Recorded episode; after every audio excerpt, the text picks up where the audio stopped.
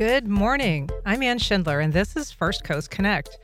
Today, what to do when the state clamps down on teaching African American history? Create your own curriculum. We talked to the creators of Black History lessons produced by and for local students.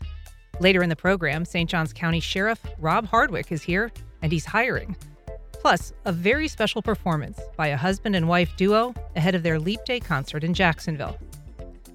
But first, on the last day of Black History Month, we're continuing to explore the lesser known stories of Black history. Today, those stories are being curated by for the classroom by local Duval County students. I'm joined now by Regina Newkirk Rucci, Director of Equity for the nonprofit 904WARD. Hi, Regina. Good morning, Ann. How are you? Very good. Thanks for being here. I'm also joined by local high school student Zuri and her mom, Ariana Randolph. Good morning to both of you. Good morning. Good morning. Thanks for being here.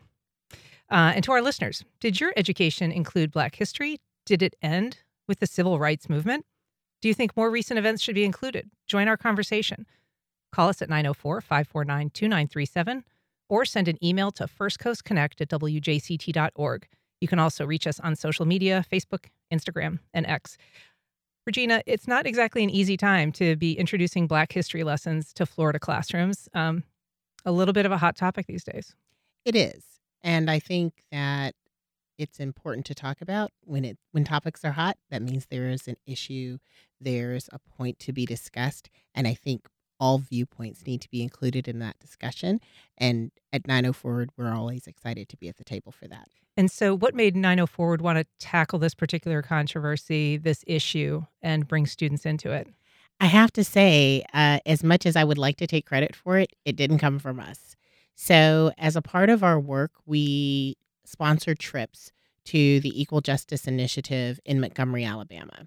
And we took a group of students.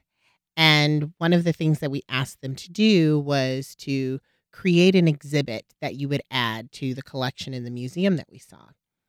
And so this is a museum that walks through uh, the transatlantic slave trade to the domestic slave trade to the Jim Crow era and the time of lynching to the civil rights movement to this period of mass incarceration. So, a real walk through history.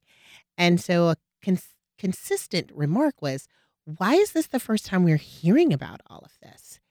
And so, the students themselves came up with the idea we would create a curriculum for middle school students because we think that's the age when you really should be learning about all of this information. And so we said, that seems like something we could do. So we wanted to make sure that students were driving that process, especially since that was an idea that was generated from students. And that's how we designed it. Zuri, this was a trip that you were a participant in. That's a difficult place to visit, um, but an important one. Tell us a little bit about how you were selected to go on that trip and how you and your classmates and uh, colleagues came up with this idea.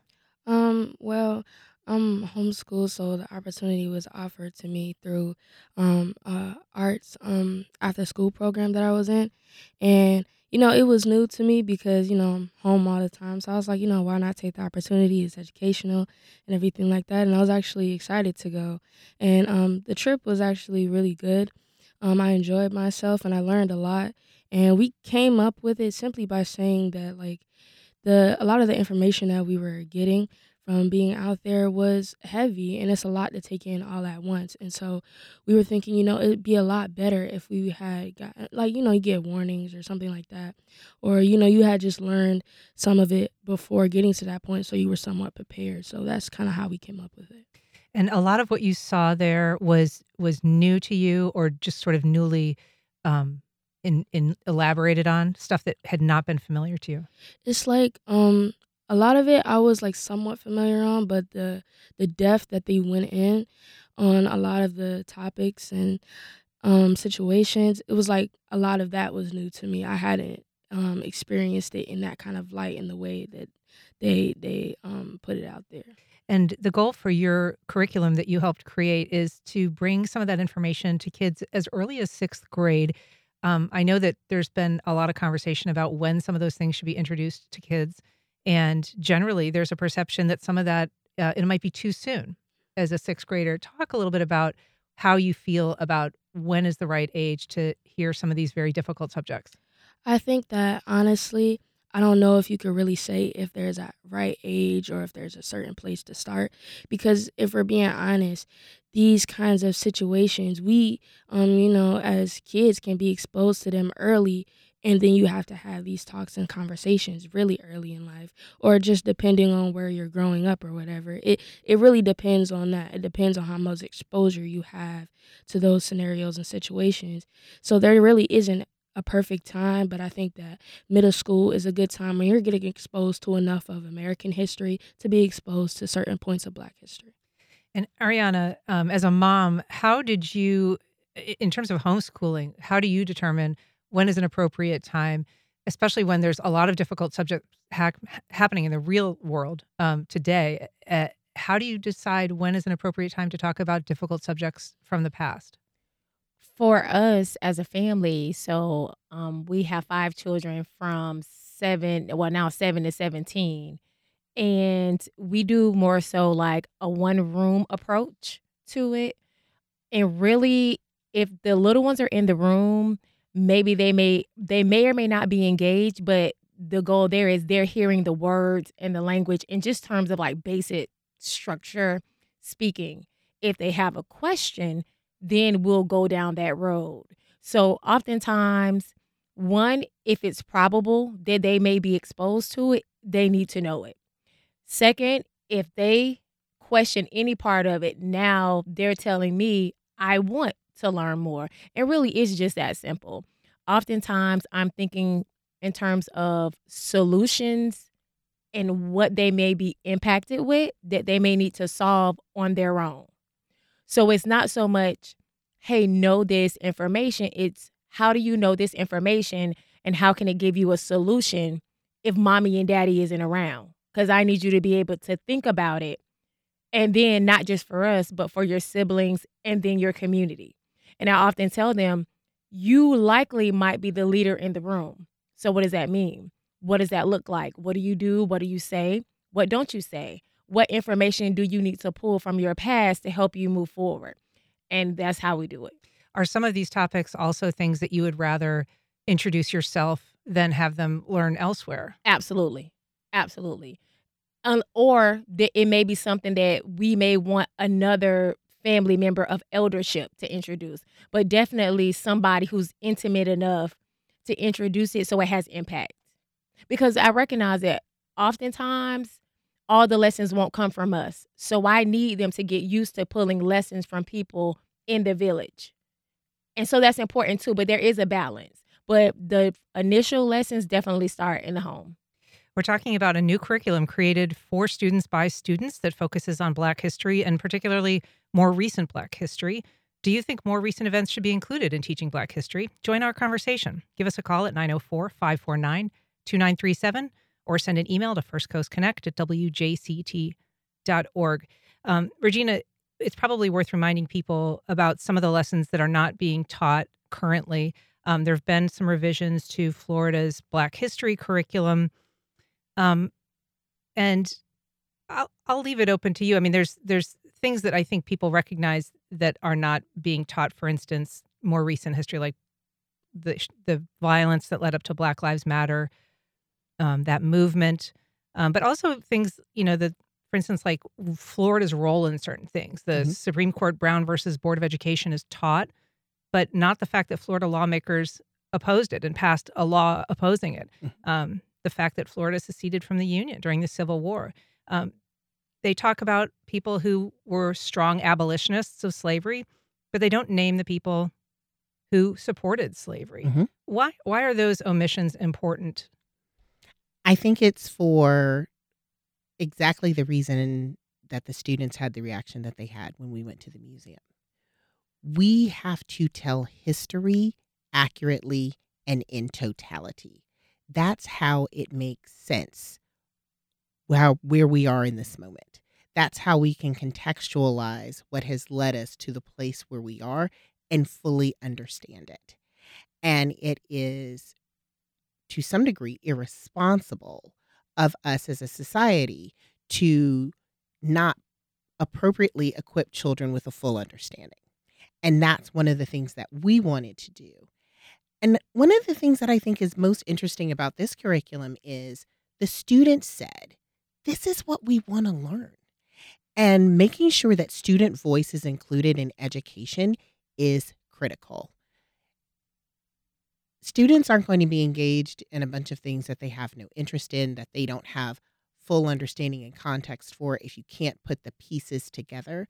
If we continue to dilute history, then it stops making sense and students can't really understand it to carry that forward to make better decisions and learn from what we've done in the past to prepare a better future for us. We've got a call, Wells Todd. Uh, Wells, we know your name well from being involved in uh, the Take 'em Down movement. Good morning. Welcome to the program.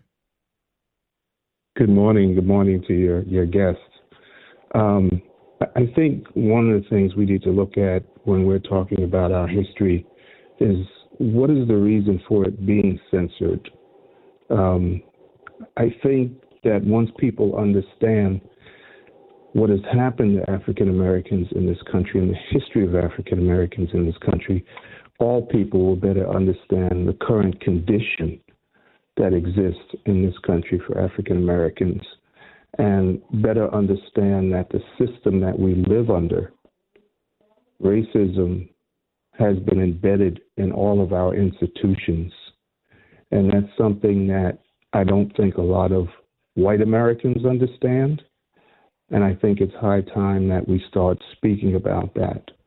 Um, so I, I, just wanted to get that in. And uh, I want to say thank you to 904WARD um, for making these trips to Montgomery. I've been on one myself, um, and it's been very enlightening, and they must continue. So thank you very much.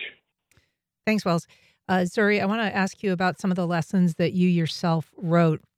I went through the curriculum last night um, ahead of this, and it really is very impressive. And you wrote some really exceptional histories. How did you choose the pieces that you wanted to write about, and how did you approach the way that you chose to tell those stories? Um, well, as far as choosing the different pieces, we were given the objective to just go from the 80s up until um, the 2020s. And I think our minimum of articles was like three or four or something like that.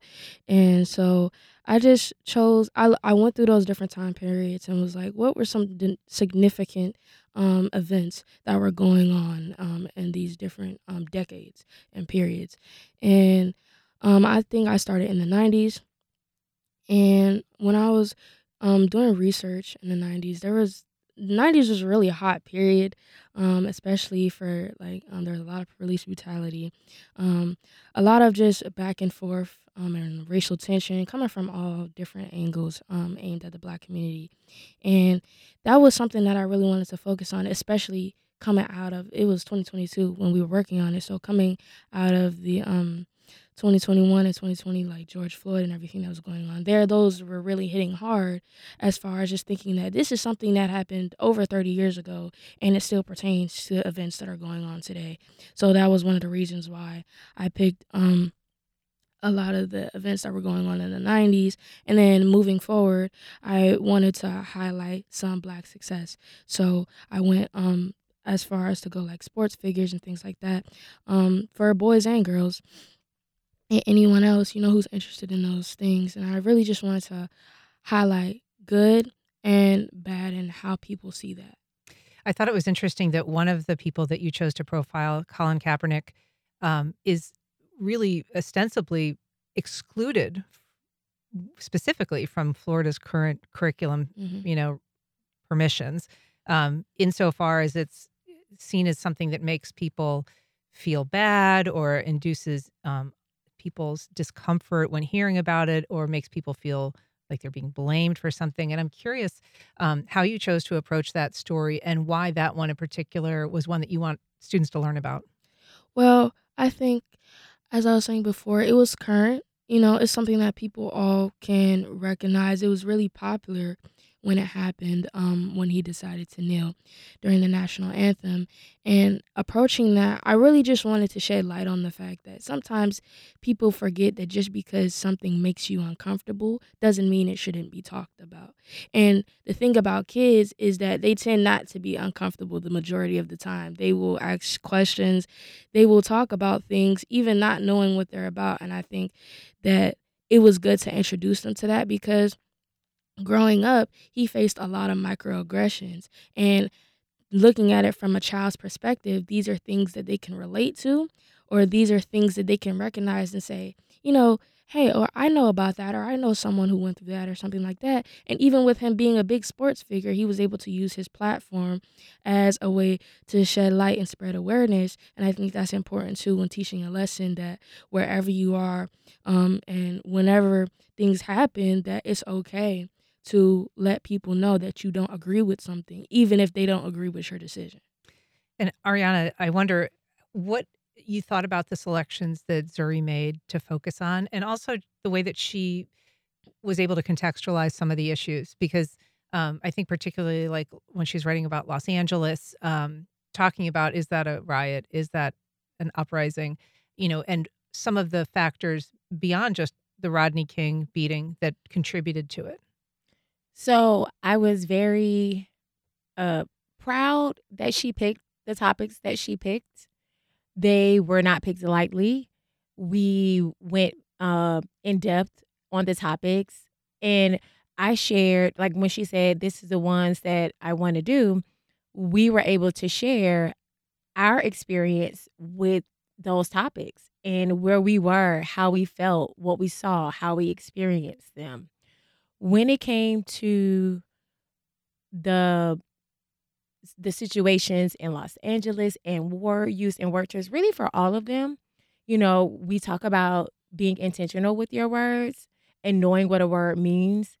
And so I laid the facts out to her in terms of just the basics of words and say, now you have a responsibility to decide how you want to use these words. Because one thing that I talk to them about is controlling the narrative, your narrative, and not taking on someone else's. That's often a misrepresentation. So the final product for me, I thought was very well done, very well articulated.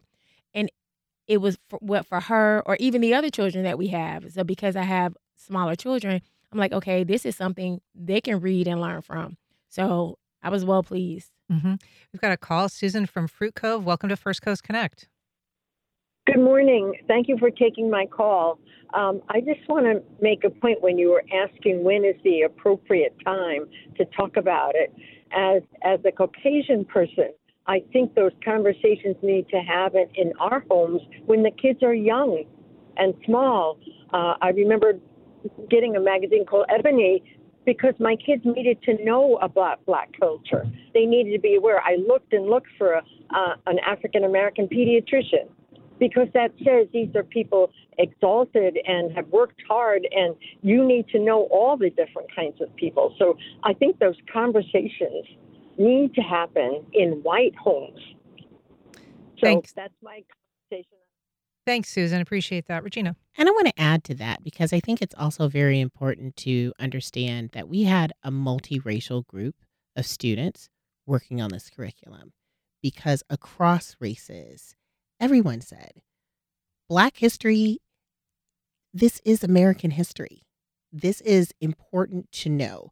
It is not something that is just for the Black community, it's something for all communities because it impacts us all.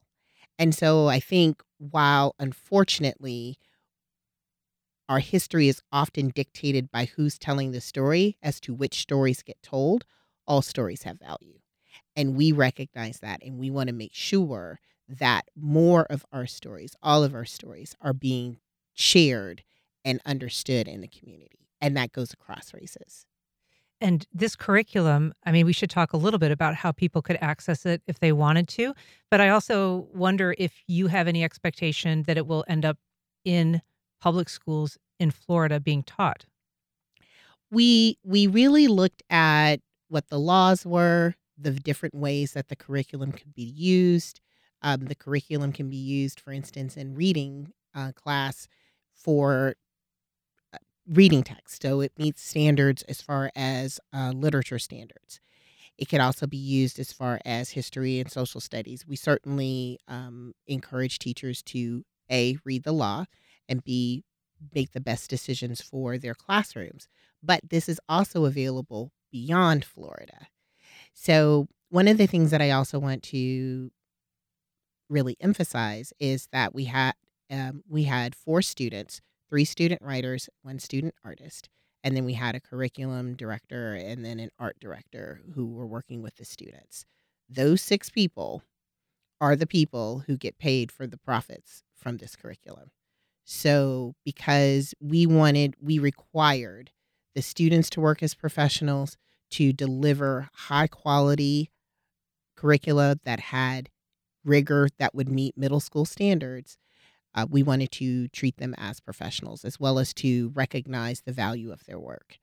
And so those are for sale. They are for sale on our website, um, www.904ward.org.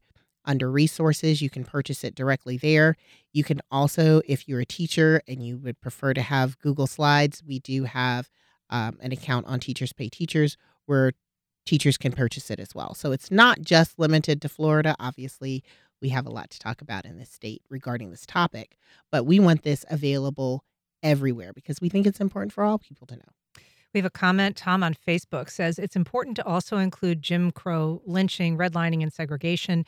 It also needs to include Black leaders other than the Reverend Dr. Martin Luther King. None of these were covered in my school education except for a passing reference to segregation as it related to the Rosa Parks story.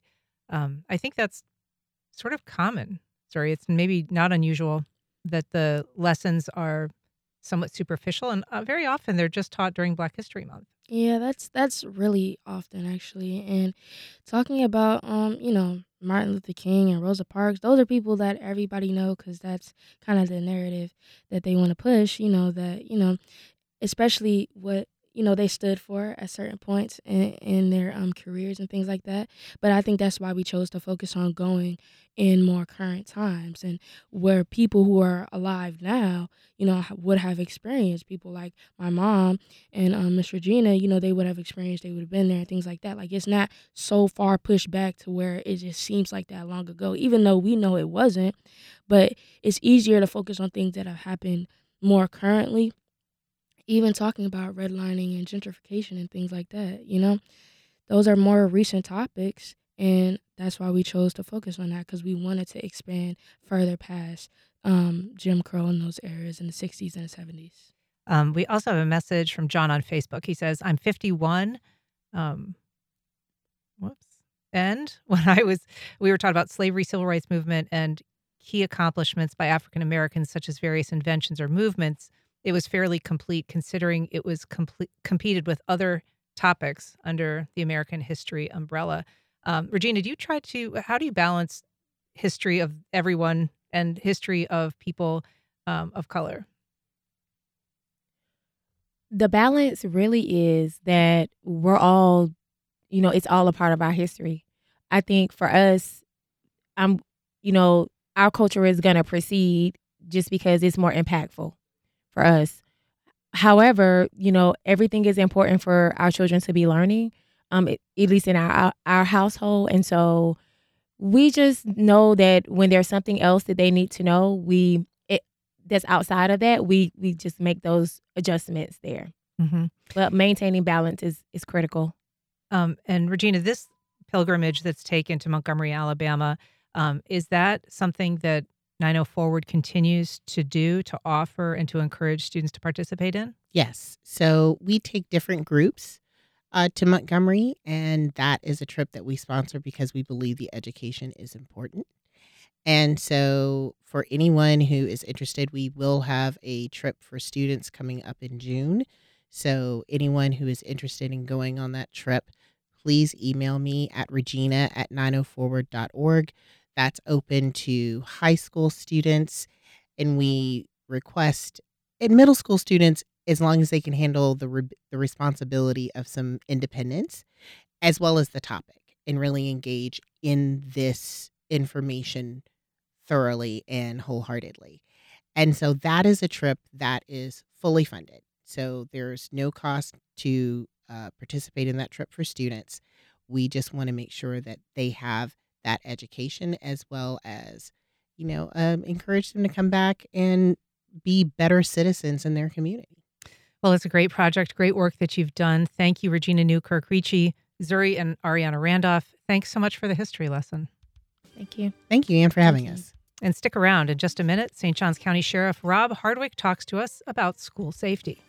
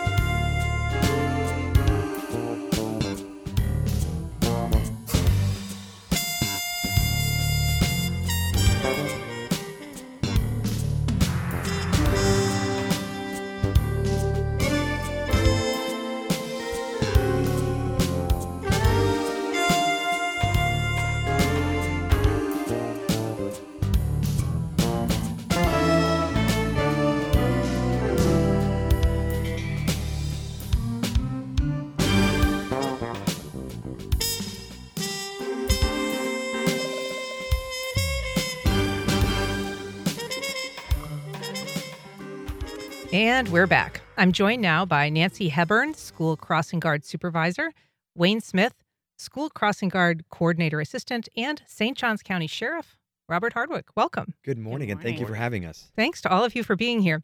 Sheriff, we hear a lot about improving school safety. Um, all too often, that seems to focus on something like a school shooting. St. Johns County's obviously been very fortunate in that regard, but safety is a big issue. It is, and of course, here in the St. Johns County Sheriff's Office, with our partnership with the St. Johns County School District, and of course, horrific incidents happening, like of course Marjory Stoneman Douglas, where legislature has changed. Like uh, you know, now of course we have, of course, under Alyssa's law, we have the Centegix program, you know, here in St. Johns County. Uh, so we're doing things a little bit different down there with our real-time intelligence center, our license plate readers, just for trying to detect these children, you know.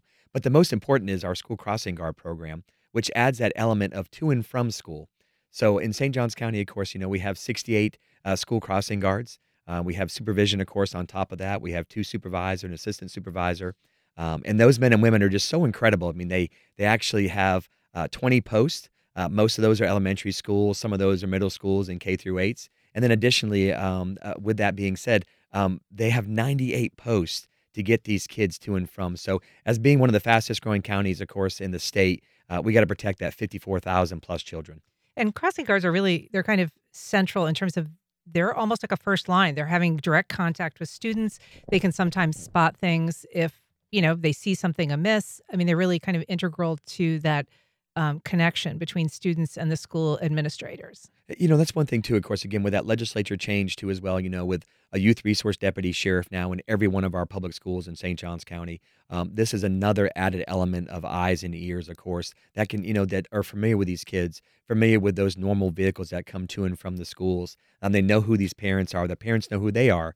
So again, it's just another layer of protection of just, again, additional eyes and ears for the St. Johns County to protect our children and our parents. Nancy Hebburn, um, as the school crossing guard supervisor supervisor for St. Johns County, um, uh, tell me a little bit about that. Uh, Why is it that the um, this school patrol work is under the sheriff's office? I often think of it. I mean, I think of being as a, a school patrol when I was in you know elementary Right. school. Um, it's a different line of work now. This Um, is a paid position through the sheriff's office. Um, help me. Oh, that's okay. So, mean- so, so you know, these uh, the school crossing guards, of course, in St. Johns Yeah. County, they're part time positions. They make eighteen dollars, I think, and two cents an hour. 1942. Oh, we, we upped it. That's right. Since I've been the 1942. sheriff, super excited, by the way. we upped that amount. Sorry, go ahead, Nancy. Um, and why is it why is it under the umbrella of the sheriff's office? I guess is what I'm wondering. I mean, it, I I think of you know for the most part, they are under the umbrella of of law enforcement. So there are only a few um, eight, uh, school crossing guard programs that are not under law enforcement. Interesting. Yeah. And so is it difficult? I know you say that the the pay rate just went up, but is it difficult to recruit crossing guards? You know, it's a great part time job Mhm. um, for either stay at home moms or dads, retirees. It's a great part time job. You're not going to get rich off of it, but it's a great part time job that gives you time in between shifts to do your normal shopping and things like that, laundry and things like things that you want to do. So Wayne Smith, what is the role of a crossing guard? basically is to get the cool kids to school and from school in a safe manner, educate them on the proper procedures of crossing so that later on in life they have that knowledge to cross safely in a crosswalk. hmm And so you've got a very rapidly growing school district. I was looking at some numbers um, from 2010. The student population of St. Johns County uh, it- at that time it was 30,000, and now it's more than 50,000. That's a 65% increase. Mhm. Um, Sheriff, has the budget kept up with that? Yeah, so what you know, with the school crossing guard program, of course, we actually fund that independently through the Board of County Commissioners in our regular general fund.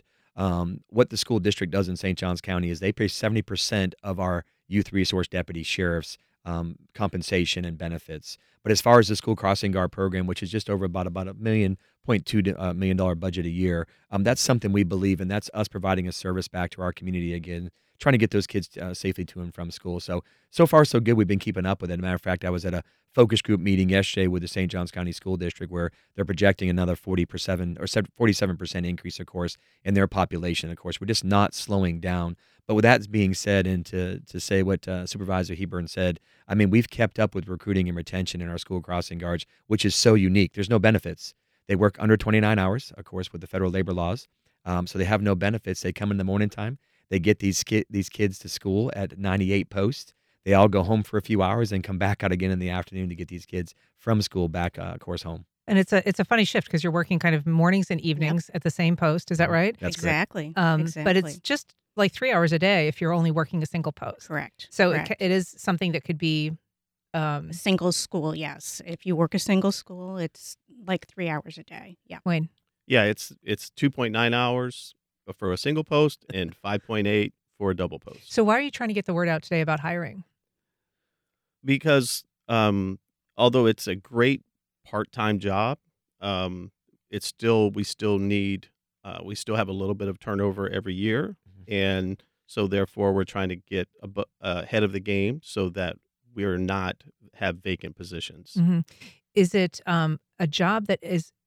Does it have physical requirements? Is it a job that has danger associated with it? I mean, obviously, there's traffic is a tough thing, right? Sure. Uh, there's I will People say, yeah, have- it has dangers. You're dodging traffic all the Mhm. time. so do you have to be physically agile? Are there age restrictions? no age restrictions, not at all. Um, but you do have to be able to hold your hands above your head and stand out in the streets um, for an, an extended period of time, about a half an hour each post. How do you train um, your safety patrol officers for things like road rage? Which I mean, obviously, people who are backed up in traffic at a school on their way somewhere, it can get a little bit hairy. So, so there was actually an act back in 1992 that was actually passed that basically mandated the, gui- a guideline per se for uh, school crossing guards. It's kind of managed per se under the Florida Department of Transportation, FDOT. But again, that's the managing um, uh, entity where it oversees the actual training guidelines that you know Supervisor Heatburn and her, her crew actually put on for all the individual people. They do have direct access, of course, to the St. Johns County Sheriff's Office. We still have our deputy sheriffs in the area. I mean, so again, we provide that extra layer of protection too, on top of, of course, our school crossing guards. And what's the application process like? Is a background check required? And how do people, I mean, if they're interested after listening to this, how do they reach out? You reach out through www.sjso.org. Go into the careers um, little app. Is it? Yep, yep. and fill out paperwork there. Um, if you need to, I think HR will help you fill out a form as well if you don't have access to a computer. So The, the other thing, Ann, I'd like to add to on top of that too, you know, St. Johns County has four new K through eight school under construction. We're opening two K through eights uh, this school year in August. We have another K through 8 opening next school year and then one the following year. So we just have to stay, stay ahead of these posts because next year it's going to be a lot more posts than 98. So we're trying to stay ahead of these of what we actually need and what our demand on personnel is going to be. And you see that growth. Um, I know that you were saying particular areas of need are in South St. Johns County, Catalinas area, Palencia, um, some in the Northwest, and it kind of maps pretty well with the growth that the county's experiencing. So that really is an issue, obviously, not just for schools, Sheriff, but for you and for everybody that lives there. Sure, you know, St. Johns County has grown to the north. I mean, it's grown the entire county, but of course, a majority of our population and growth, of course, is the north. So that's where two of these schools are actually these K through eights are in the north. So it seems like our recruiting is a little bit more difficult in the south just because of just mere numbers and population. So absolutely, but we're looking for, of course, uh, we try to put them as close as we can to their homes.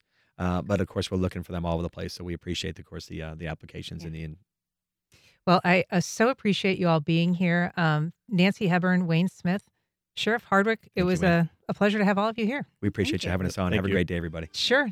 Take care. Thank you. And we'll be back in just a minute. It's a very special leap night of music with Atypical Arts.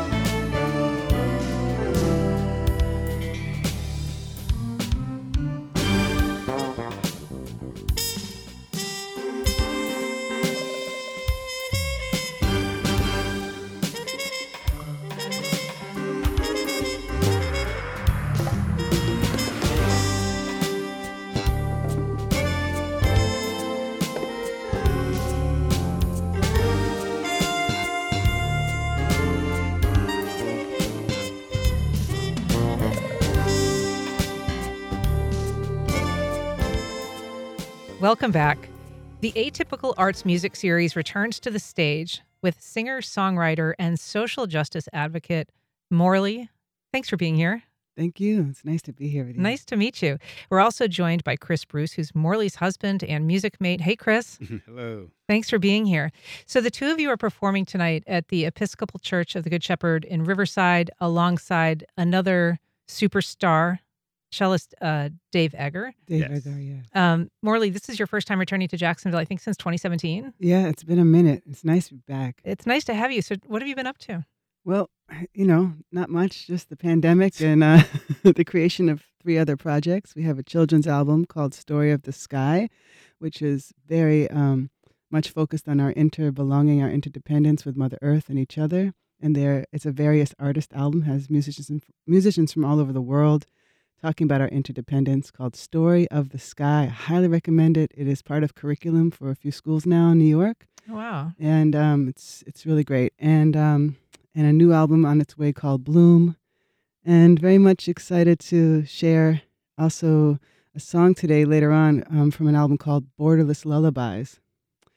And Yeah. you, in addition to releasing records, you're engaged in a lot of conflict resolution work, um, particularly with teens in conflict zones and Yeah. here and, and abroad. Tell us a little bit about that work and how you came to that.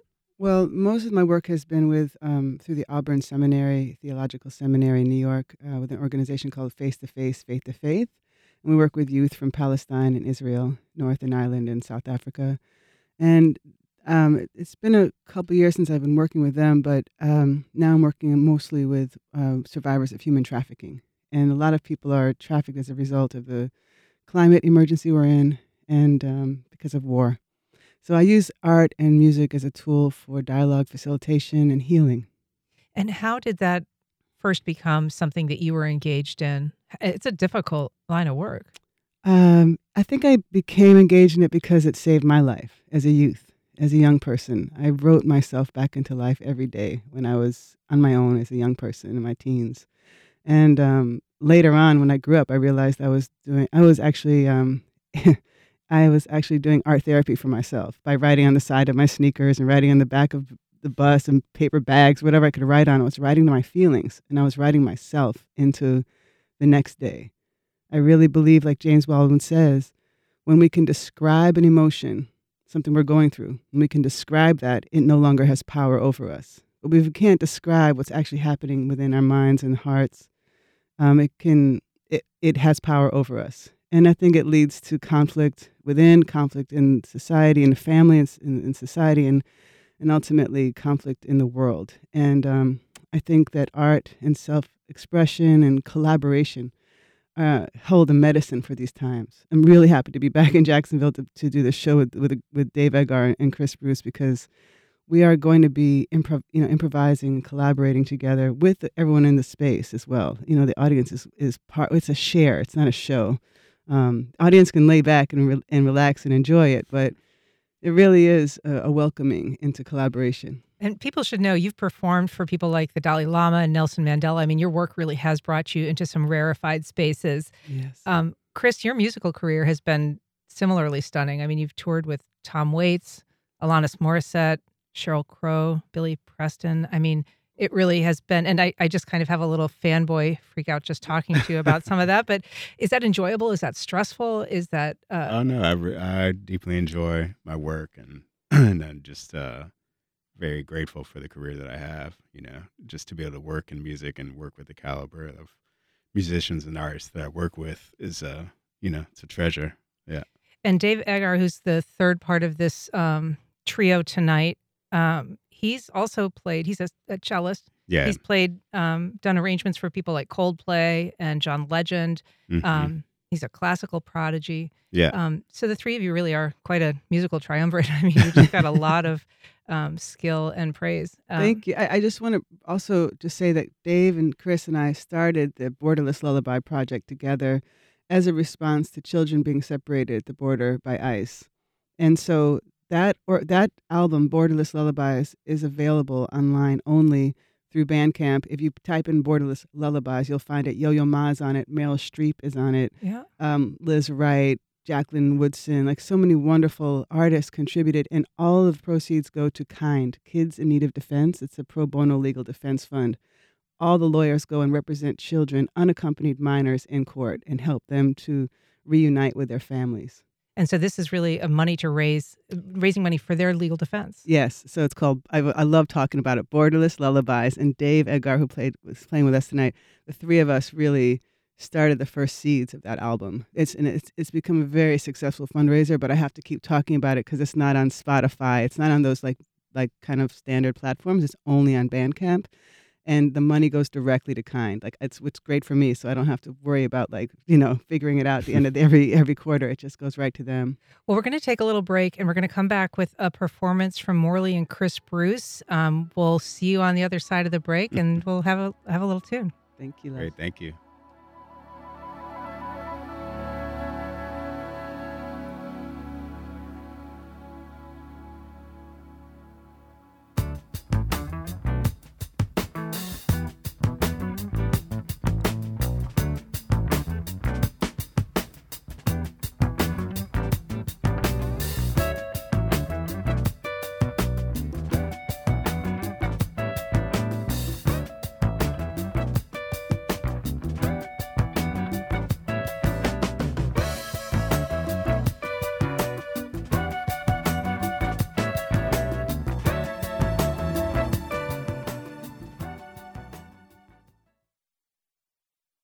Congaree Penn, dedicated to agriculture and culinary endeavors, offering field to fork dining and outdoor experiences on over 300 acres. Sip, dine, explore. Information at congareeandpen.com. Life South Community Blood Centers, providing blood and patient services to the local hospitals, serving patients in this community. Donating blood with Life South helps save lives. More at lifesouth.org to find a blood drive near you. On the next Florida Roundup, Ah, the windows are down, the music is playing, the open road. But often in Florida, the roads are clogged with traffic and bad driving. One study ranks drivers in Jacksonville and Tampa among the worst, another called I 4 the most dangerous highway in America. A new bill would ban cruising for miles in the left lane. So, how would you solve Florida's bad and dangerous driving? Email us radio at thefloridaroundup.org. This is Tom Hudson. Join us Fridays, noon until 1. I'm Scott Tong. Deepfakes, political spin, election denial, file them all under disinformation, and former federal prosecutor Barbara McQuade worries it could undermine the American system. Truth matters in our democracy, and we need to recommit ourselves to truth. That's next time on Here and Now. Today at 2 on WJCT News 89.9.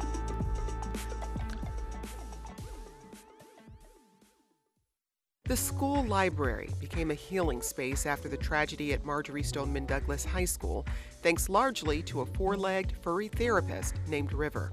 The therapy dog and her owner, the school librarian, show up every day. Diana Haneski joins a panel of librarians for the latest in our Ask A series. This time, we ask a librarian. They answer your questions next time on 1A. Today, starting at 10 on WJCT News 89.9. And we're back. I'm joined again by Morley and Chris Bruce. Um, we're going to have a song in a minute. Morley, you're performing tonight. Um, you've been described to performers as varied as Annie Lennox and Portishead and Sade.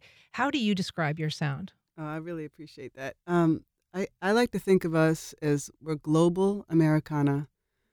Our, you know, the, in my influences range from, you know, folk artists from the United States to folk artists from Argentina to Peru to Mali. I just I love to hear the story of the people through different. Um, even if I don't understand the language that they're speaking in, I can, you know, I, I just love to hear the, the the messaging of the people, the folk music, and we say global because of that, and also Americana because of the you know America.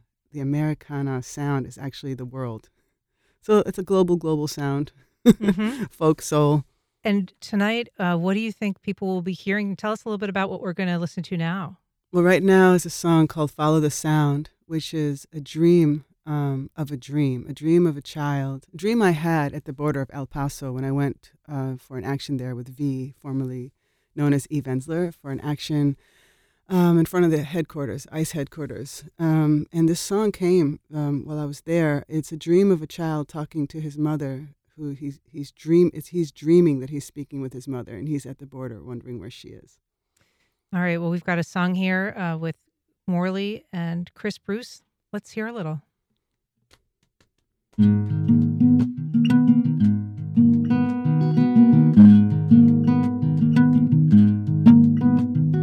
Mama, you said if I ever got lost in a crowd,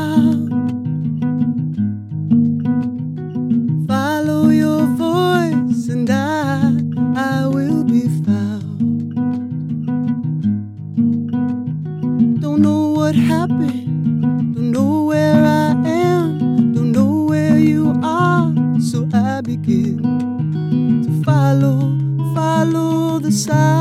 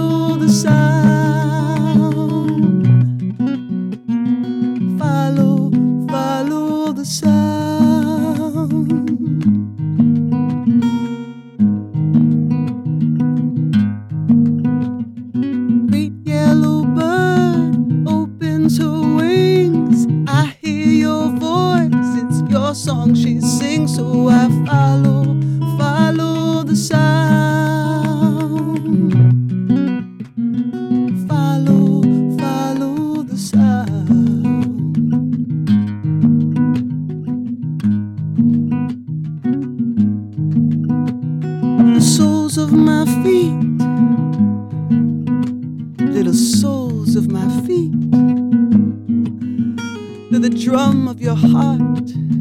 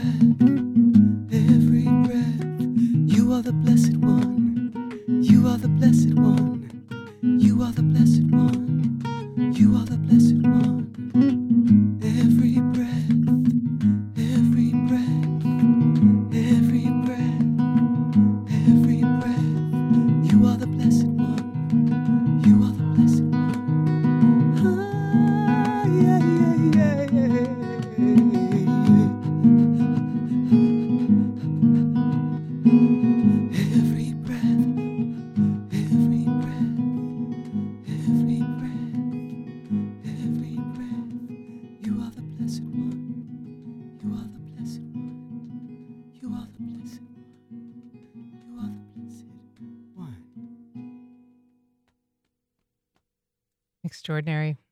Thanks, Morley and Bruce, so much for being here. That was just amazing. You can see them tonight along with cellist Dave Eggar at the Church of the Good Shepherd in Riverside. And tickets are available for purchase at the door. That's our program. We welcome your feedback and suggestions for future conversations. And if you missed anything, you can catch the rebroadcast at 8 o'clock tonight or find today's show at wjct.org. The executive producer of First Coast Connect is David Luckin. Our producer is Stacy Bennett. Kathy Waterman is our associate producer, and our director is Brady Corum. Join us again Friday when we explore the week's top stories with our team of local news enthusiasts. I'm Ann Schindler. You've been listening to First Coast Connect on WJCT News 89.9.